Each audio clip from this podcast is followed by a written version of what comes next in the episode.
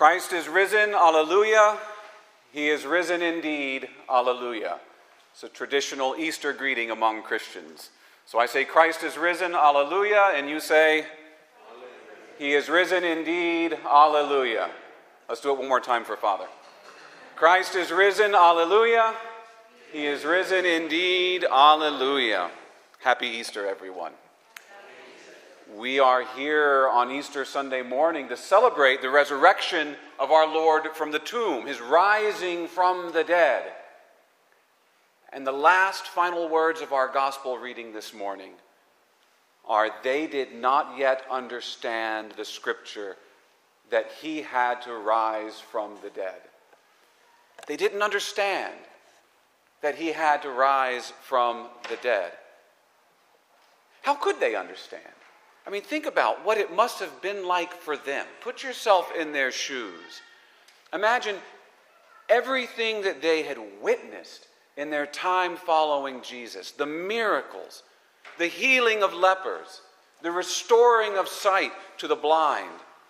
The lame were walking, the mute were speaking. A dead man walked out of his tomb at Christ's command. These are all signs that the promised Messiah who would come to save his people had arrived. So no wonder Peter proclaimed, we have come to believe and are convinced that you are the Holy One of God. Now, think about all of the events that we've commemorated over this past week. Jesus' triumphal entry into Jerusalem, hailed as King, the Son of David.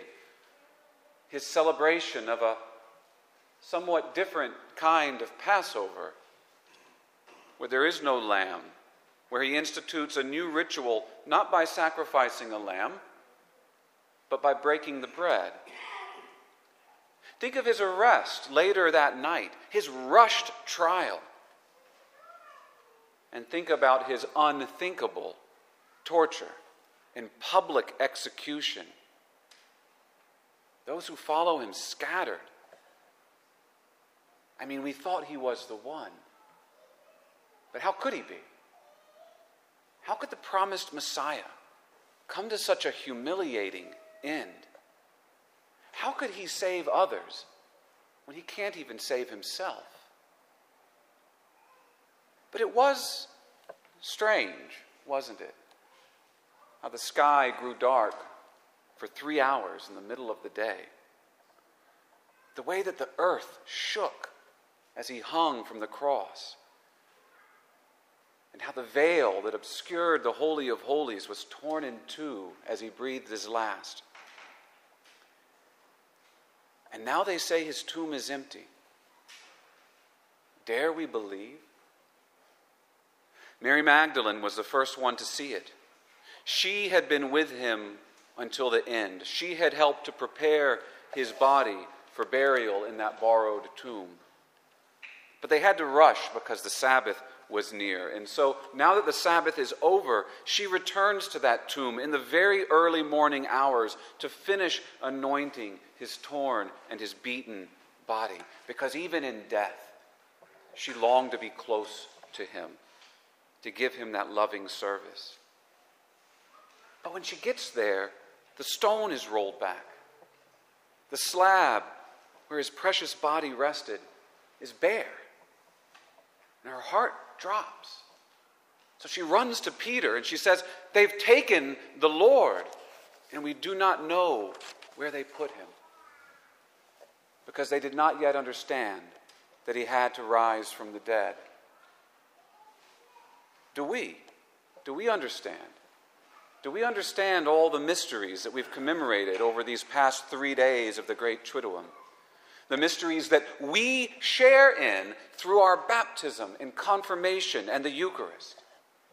We're gathered here on Easter morning to celebrate that empty tomb, that bare slab, that great mystery.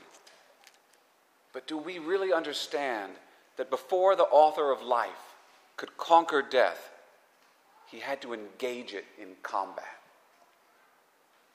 Before Easter, there had to be a Good Friday.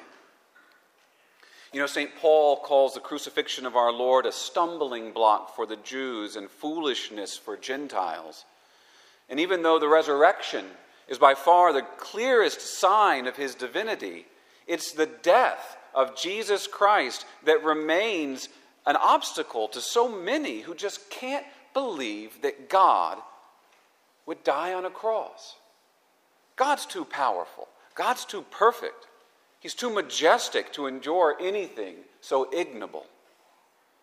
And so the Gnostics and the Muslims and other heretical sects, they all come up with their own version of Christianity without the cross because they don't understand that God had to rise from the dead. But to those who are called, St. Paul goes on to say, the cross is the wisdom and the power of God. So I ask again, do we understand? The great Paschal mystery that we celebrate today, and indeed every Sunday, is this: that God became man in Jesus Christ in order to suffer, die, and rise from the dead. And he did this out of love for us. But do we understand why? Do we understand this great gift that we've been given? So today, on this morning of the resurrection, I want us to reflect on what it means to be alive, what it means to exist at all. I mean, we're all here because God gave us this precious gift of life. And why would God give us something that he didn't wish us to fully possess? God is the source of all life. Everything that exists because God, the only uncreated being, the great I Am, gives it a share in his existence. In the book of Wisdom, it says, he fashioned all things that they might have being, and the creatures of the world are wholesome. Or the way it's put in Genesis, God looked at everything he had made, and he found it very good. Very good. And out of all the very good things that God made, the very best thing is man, whom God made in his very image. Male and female, he created them. We are made in the image of divine life, which is eternal life. But God told our first parents, Adam and Eve, that if they disobeyed him, and if they ate the fruit of the tree of knowledge of good and evil, they would surely die. And this is indeed what happened. This was not the punishment of an angry God, but it's a natural consequence of sin. To sin is to turn away from God, which means to sin is to turn away from the source of life. And that's why St. Paul writes that the wages of sin is death. If we break our communion with God, we separate ourselves from the source of life, and so we begin to die. We begin to die. And this creates a problem. Now, obviously, it's a problem for us, but it might not be immediately clear why this should be a problem for God.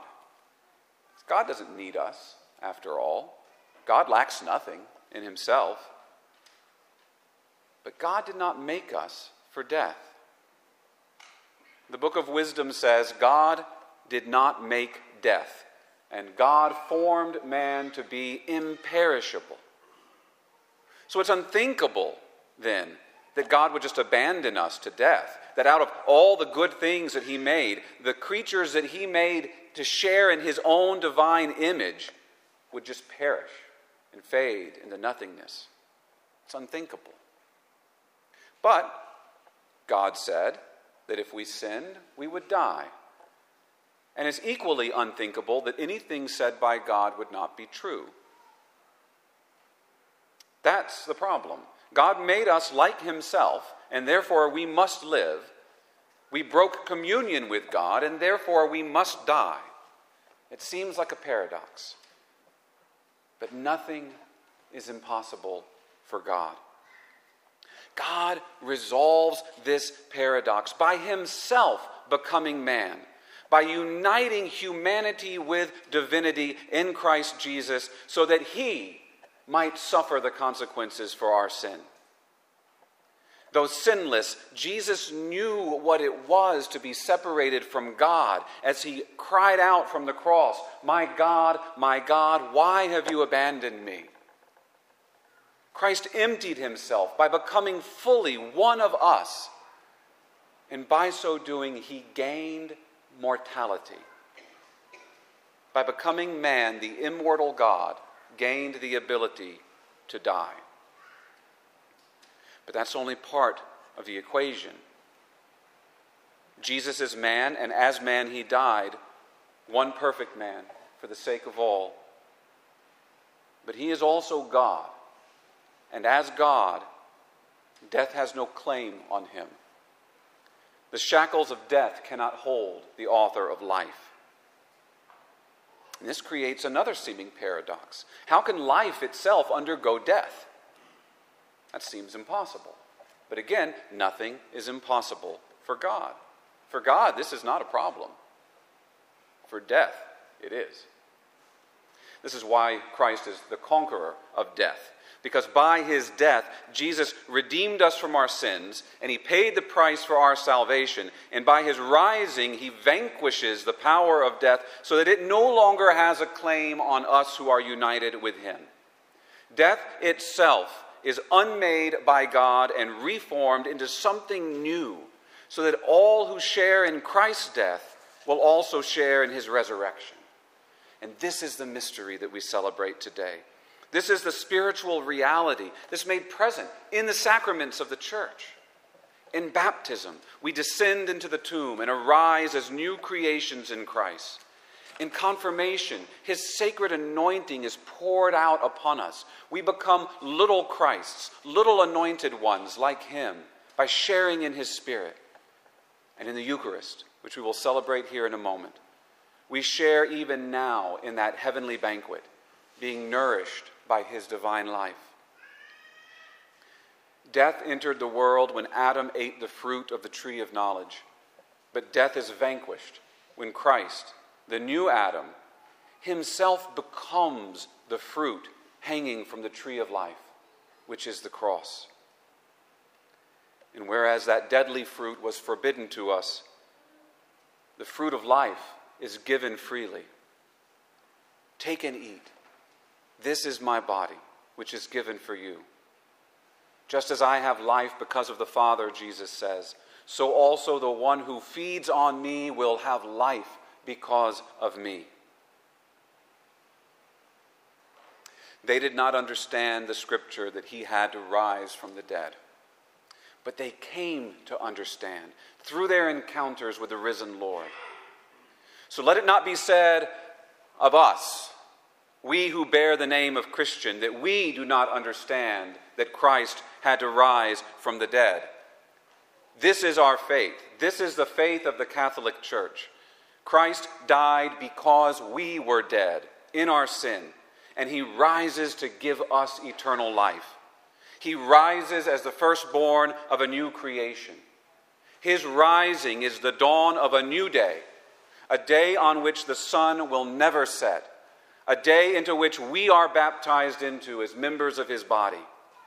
This is the day the Lord has made. Let us rejoice and be glad.